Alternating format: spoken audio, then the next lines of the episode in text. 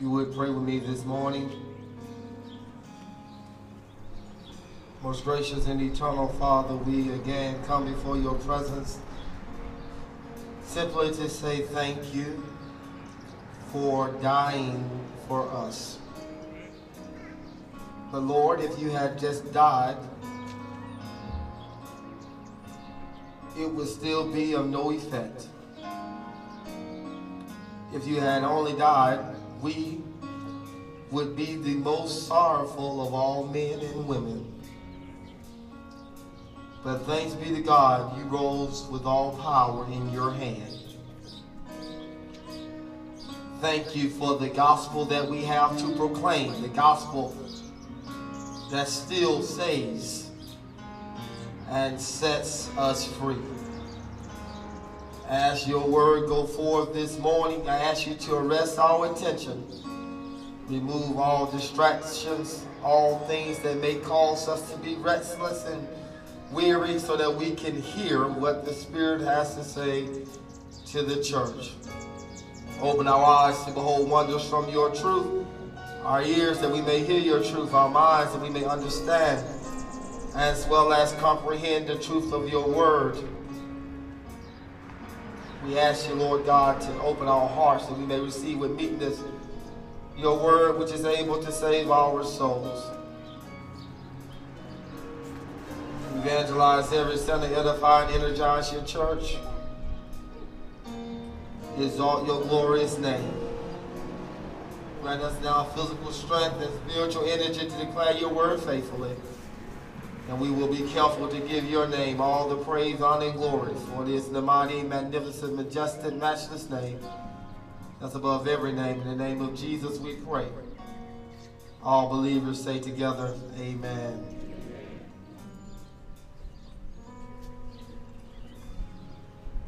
You have your copy of God's Word. Turn with me to the book of Jeremiah. Jeremiah chapter 8. Jeremiah chapter 8. Beginning at verse 18, resting at verse 22. Jeremiah chapter 8, verses 18 through verse 22. You have found it in your copy of God's Word. We ask you to stand wherever you may be out of reverence for the reading of the text. Jeremiah chapter 8, verses 18 through verse 22. The Bible says, My joy is gone, and grief is upon me. My heart is sick within me. Behold, the cry of the daughter of my people from the length and breadth of the land. Is not the Lord in Zion? Is her king not in her? Why have they provoked me to anger with their carved images and with their foreign idols? The harvest is past, the summer is ended, and we are not saved. For the womb of the daughter of my people is my heart wounded. I mourn, and this dismay has taken hold on me. Is there no balm in Gilead? Is there no physician there? Why then has the health of the daughter of my people not been restored? You may be seated in the presence of the Lord. Verse 22 says, Is there no balm in Gilead? Is there no physician there? Why then has the health the daughter of my people not been restored. I want to talk this morning briefly from this thought. The balm in Gilead. The balm in Gilead. It's been a full year that our sense of normalcy has been interrupted by a virus known as COVID 19. The whole globe has been in the midst of a pandemic. One unlike any that we've ever witnessed. A pandemic that has lasted longer than any pandemic that we have on record. At least for the last hundred years. It's amazing when you think about the behavior of humanity as we go through, as we have gone through this season.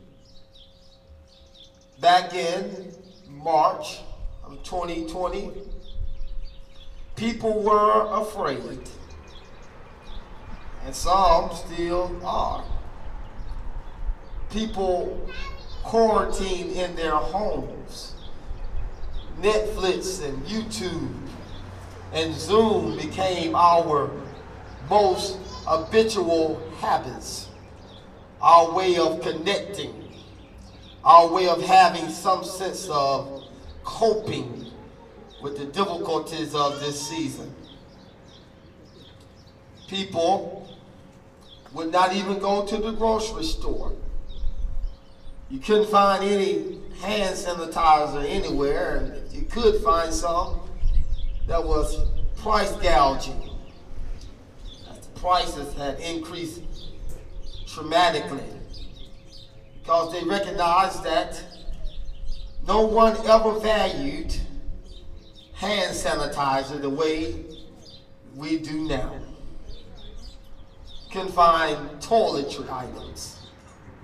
People were parked in their homes waiting to hear a word from the Lord.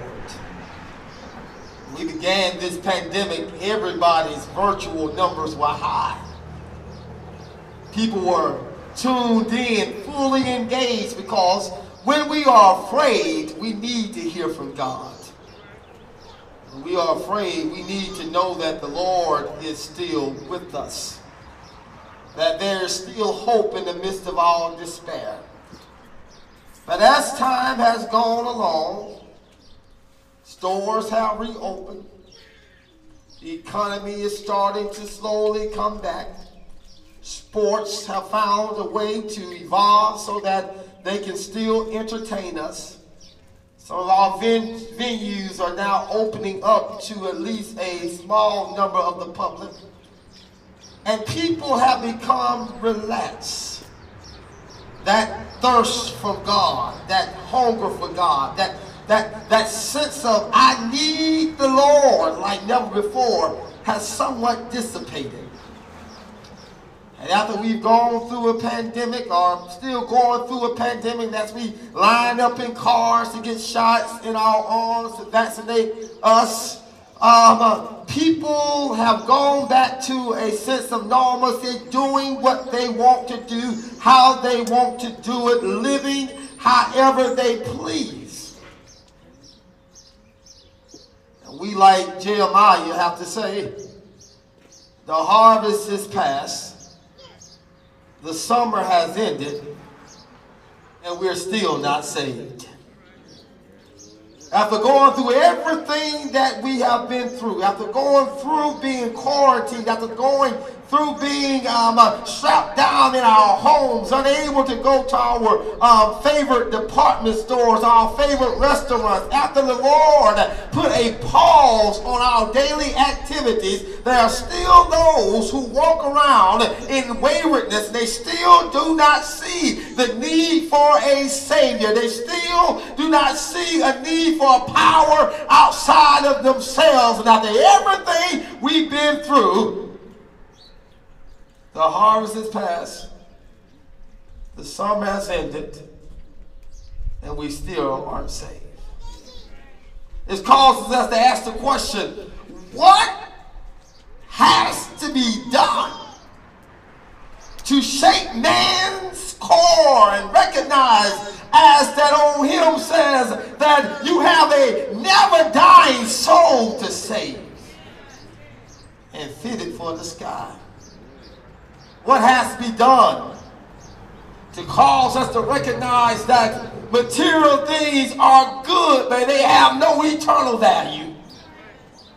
Accomplishments are commendable, but you cannot earn your way into God's kingdom. What is it that has to be done for us to finally come to our senses and understand we need to give our lives to God? And those who have given their lives to God, what has to be done to cause you and I to submit ourselves more wholeheartedly to God and become serious about our relationship with God so that we aren't churchians, but we are really Christians.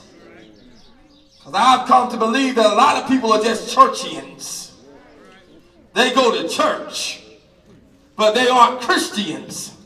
Because you can go to church and not follow Jesus. Harvest is past, the summer's in, and we're not saved. And this is what Jeremiah is asking. He's, he's preaching to his people. And the Lord is giving warning that if you don't change your ways, you will be punished. Judgment will come. And after all of his preaching, it seems as if it's fallen upon deaf and heavy ears. Jeremiah is preaching and nobody's listening. Jeremiah is preaching and nobody is repenting. He's preaching and no one is changing their hearts. No one is turning back to God. Part of the reason why this is taking place is because there are false prophets in the land who are giving a false sense of normalcy that is telling people peace is coming, peace is coming. And so the people will hear these false prophets and they will change for a moment. You know how we do when we get scared. We change for a moment. We, we, we live right for a season. Soon as that fear is removed, we go back to doing what we always have done. Jeremiah sits there and look at how his people uh, pretended to change but did not change. Pretended to turn to God but really had not turned their hearts to God. And now they have got to the point where they're just saying, you know what? The heck with it. YOLO.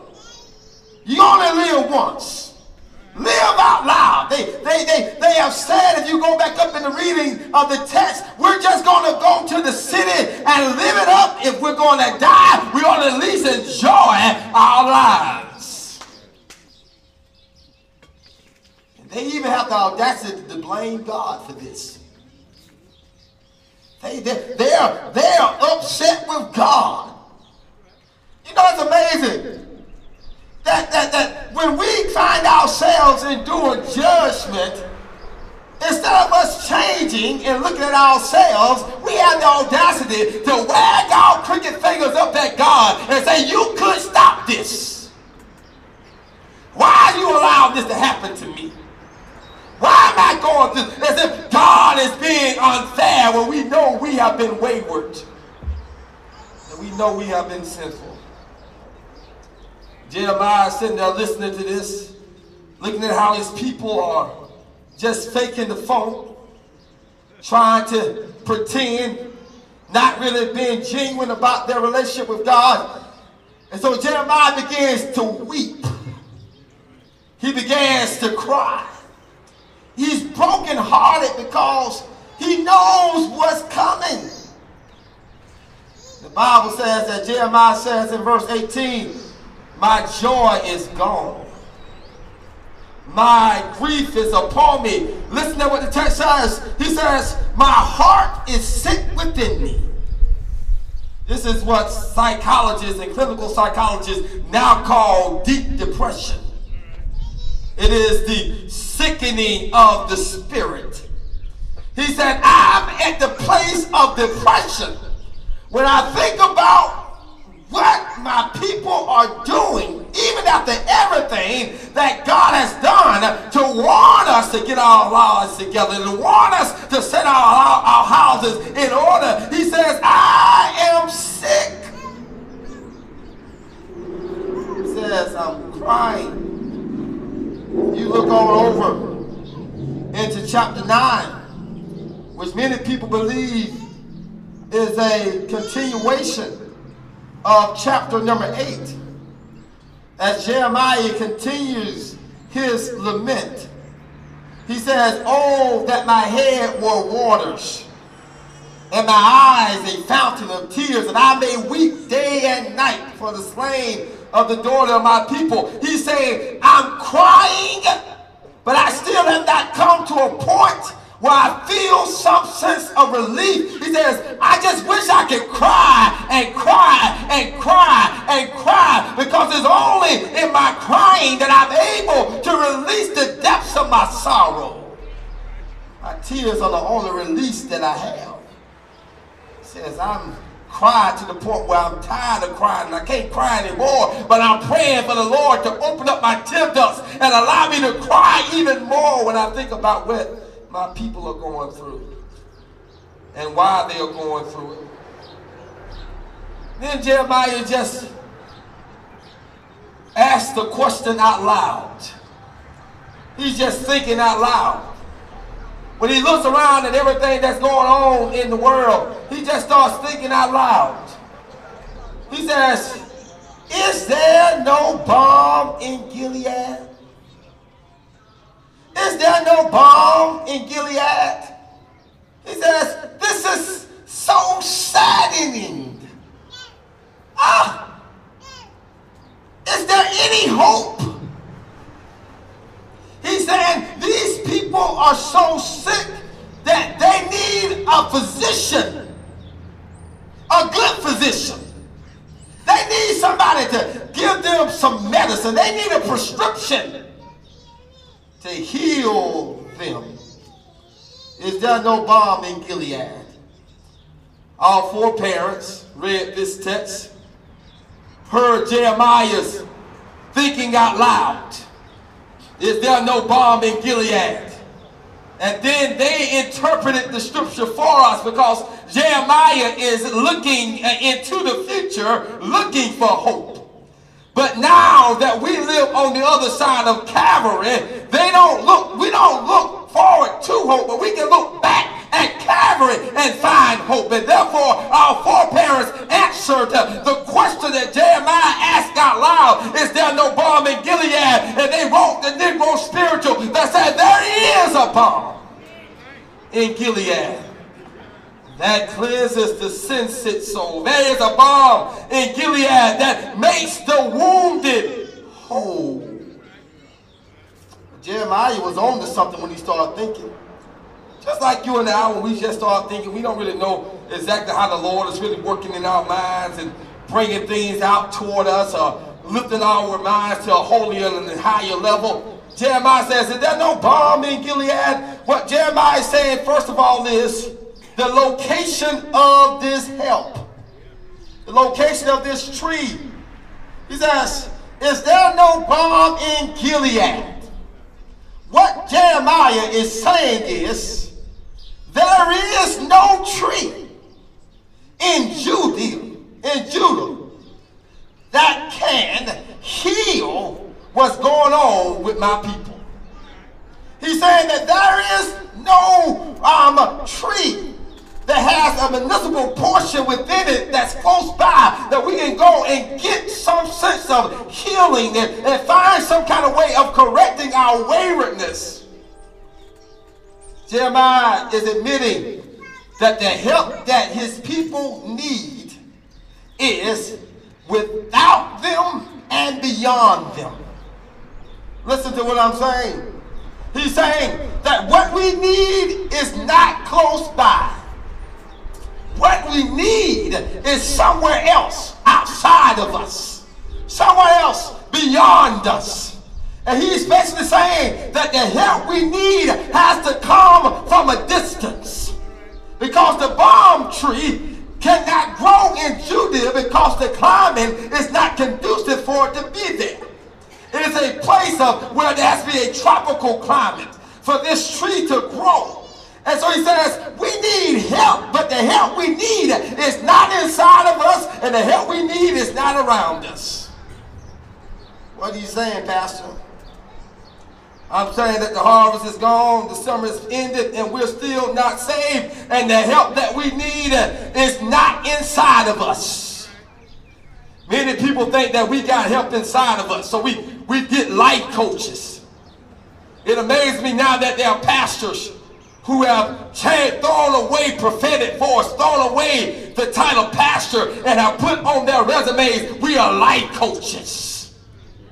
But the problem that is in the world today people don't need a life coach because you can get advice and it may be helpful, but it won't cleanse you of your soul problem. You can, you can find some wisdom from other people's perspective, but it will not make you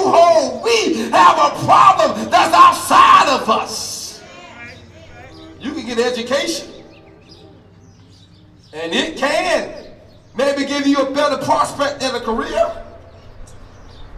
But it definitely does not save your soul. You look around right now. We got more young people graduating and got more letters behind their names. They got bachelors, masters. They're going back to get more and more and more. And what we find out is we have a lot of people in our communities that have a lot of education in their head, but no Jesus in their hearts. Because the problem is not solved in education. Education can give you insight, but it can't change your character. It can't make you live right. It can make you sound smart, but it won't make you wise. It's not there. Culture's good. Culture will polish us, but it will not fix the problem of what we are dealing with. People love to say things like, we just need exposure. People need exposure, and exposure is good, but you can expose people to the finest of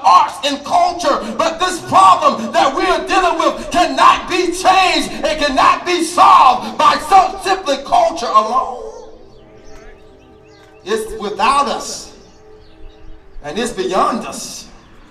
What are you saying, Pastor? This problem is so deep that Biden can't solve it. This problem is so deep that Democrats can't reverse it. This problem is so deep that state houses cannot legislate it. This is so deep that a, executive signature cannot change it. What we are dealing with is saying that we need something that is beyond us. Jeremiah says our help has to come from a distance. Then he also says, Is there no balm in Gilead? He's also warning about the appearance of the tree. You know, we have a knack for wanting what we don't need. Do I have a witness this morning? We have a propensity to desire things that aren't good for us.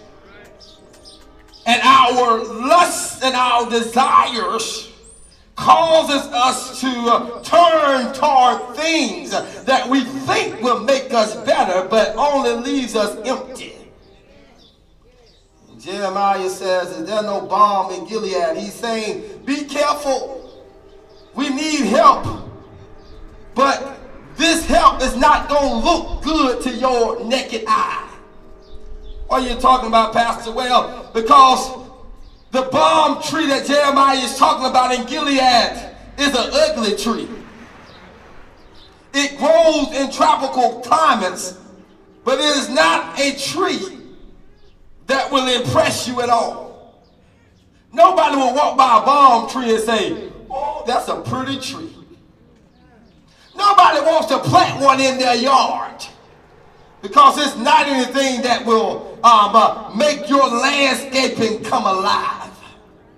Nobody wants to take shade in this tree because the tree really is tall and the leaves are very small and oval shaped, maybe even heart shaped. So it really does not even allow for a good shade for an evening siesta.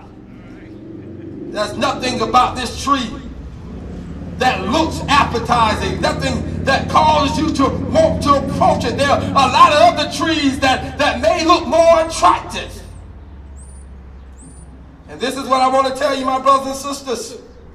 When we think about Jesus Christ, Jesus Christ is without us and beyond us, and he had to come from a distance to save us. But also, when he came into the world, Jesus did not appear the way people thought he would. There was nothing about Jesus that would cause us to want to desire him. There was nothing about Jesus that would cause us to want to follow him. He didn't have a look. He didn't have money. He didn't have a mansion. He didn't have power. He didn't have position. He didn't have a title. Jesus would not have been. He wouldn't have a blue check by his name on social media. If Jesus was walking amongst us today, he would have millions of followers. If Jesus is walking amongst us today, many people will look past him because Isaiah even says he grew up before him like a young plant, like a root out of the dry ground. He had no form or majesty that we should look at him, no beauty that we should desire him. He was despised and rejected, a man of sorrows, acquainted with as one, as men hide their faces from him. He was despised, and we esteemed him not. What are you saying, Pastor? I'm saying that people need Jesus, but Jesus does not have the look that they're looking for. Are y'all still here this morning? People need Jesus, but Jesus is not appealing to their natural eye.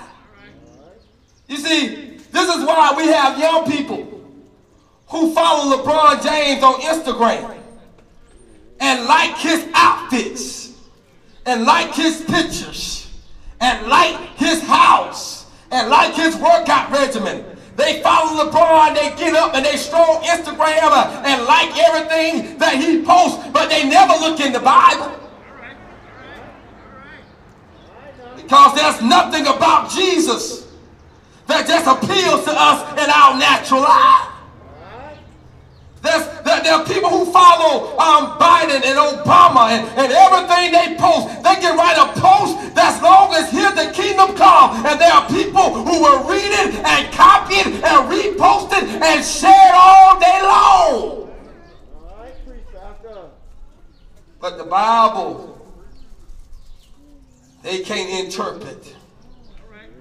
The Bible text is too long. It has nothing about it. And here's the problem with the church. The church is always trying to dress up Jesus. We always try to put makeup on Jesus. We feel like we gotta have Jesus, and we're gonna put Jesus here. But what we're gonna do is we're gonna put a whole lot of other stuff around Jesus. And we're gonna attract people with all this other stuff. And once we get them attracted to all this other stuff, we're going to try to slip Jesus on in there. But I want to tell you, brothers and sisters, that for the church of the living God, Jesus is not something that we hide behind materialism. Jesus is not something that we hide behind performance and life. Jesus is not something that we have to dress up and try to make him appealing. Jesus is our main attraction. And people may not like how he looks. But it's like an old medicine that didn't taste good to you, but it sure felt better going down. He may not look like what you want, but he is what you need. And so Jeremiah says, it's beyond us. And it don't look like what we want, but it's what we need. But then he says also, and I'm done. Remember the benefits of this tree. He says, the tree can help you, but the tree can't help you because of the leaves on the tree. It's not the fruit because there is no fruit on the balm tree. He says, if you want to get the help that you need from out of the balm tree, you got to pierce it and cut it open. It says, if you pierce the balm tree and cut the balm tree, then the size will come out of the tree. The tree don't look good to you, but it's what's in the tree that's going to save you. It's what's in the tree that can heal you. It's what's in the tree that can change you. It's what's in the tree that can change your attitude. It's what's in the tree that can change your perspective. It's what's in the tree that can change your mornings into the morning into morning and change your midnights into days. What's in the tree. But in order to get it out, it got to first be cut and pierced. Oh, I'm done. Some of y'all ain't got it yet. But let me tell you what happens, my brothers and sisters. On Friday, they thought they were killing Jesus. They thought that they were winning the victory.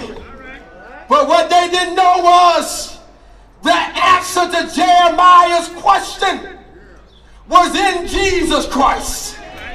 Jeremiah said, Is there no balm in Gilead? And what they didn't know was Jeremiah was not talking about a physical tree, but he was talking metaphorically about our Savior. And when they hung him on the tree, they pierced our balm in Gilead. They put nails in his hands and they cut him in his side. And the Bible says that when they pierced the balm, out the blood of Jesus.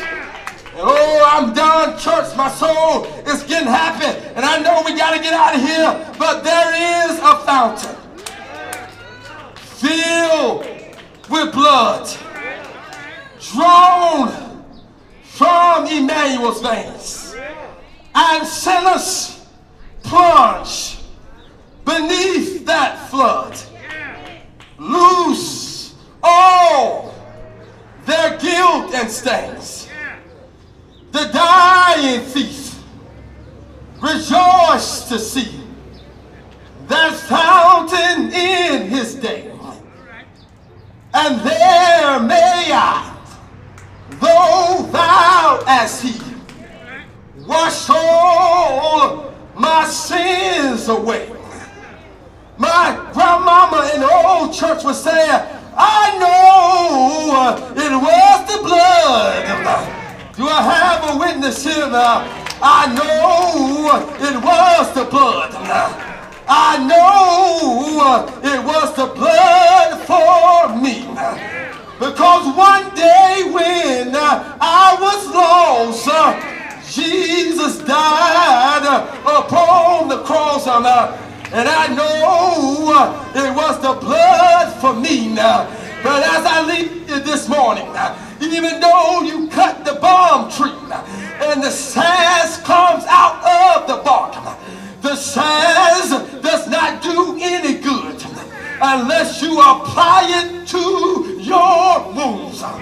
But if you put the sass upon your wounds, then the cells can get inside of your infection and bring healing uh, to your physical body. And I'm here to tell you, church, there is power, uh, power, uh, wonder working power in the blood of the Lamb. Uh, but you uh, cannot receive uh, the benefits of this power unless you apply it your soul, um, uh, unless you apply it uh, to your life, uh, unless you apply it to your situation. Do I have a witness in the tabernacle? I want to tell you that there's nothing that you're going through that the blood cannot make right. Do I have any help in him? There's no sickness that the blood cannot cure. There's no sin that the blood cannot wash away. There's no addiction that the blood cannot set you free from. You may ask, Pastor, how do you know? Uh, I want to tell you this morning uh, that I know about it uh, because I tried it uh, for myself uh, down uh, at the cross uh, where my Savior died. Uh, down uh, where from cleansing from sin I cried. There to my heart was the blood applied. And I'm singing glory to his name. I am uh, so wondrously saved from my sin. Jesus uh, so sweetly uh, abides deep within there. At the cross where he took he took me in uh, and I'm singing glory uh, to his name uh, and if you had tried it why don't you come Come on, church. Uh, if you are a sinner now, why don't you come? Uh, if you are a whoremonger, why don't you come? Uh, if you are alcoholic, why don't you come? If you're struggling deep in your spirit, why don't you come? Come to the fountain so rich and so sweet. and Cast thy poor soul at the Savior's plunge in today uh, and be made complete. Uh, and you will join me uh, and say glory to his name. Is there anybody here that's tried the balm? Anybody here that's tried the blood? Why don't you help me this morning? Say glory, glory, glory, glory, glory to name. Glory for the blood. Glory because it washed me. Glory because it changed me. Glory because it covered me. Glory because it helped me. Glory because it helped me. Glory because it hides me. Glory because it heals me. Glory. Glory to his name. Glory to his name. It reaches to the highest mountain. It flows to the lowest valley.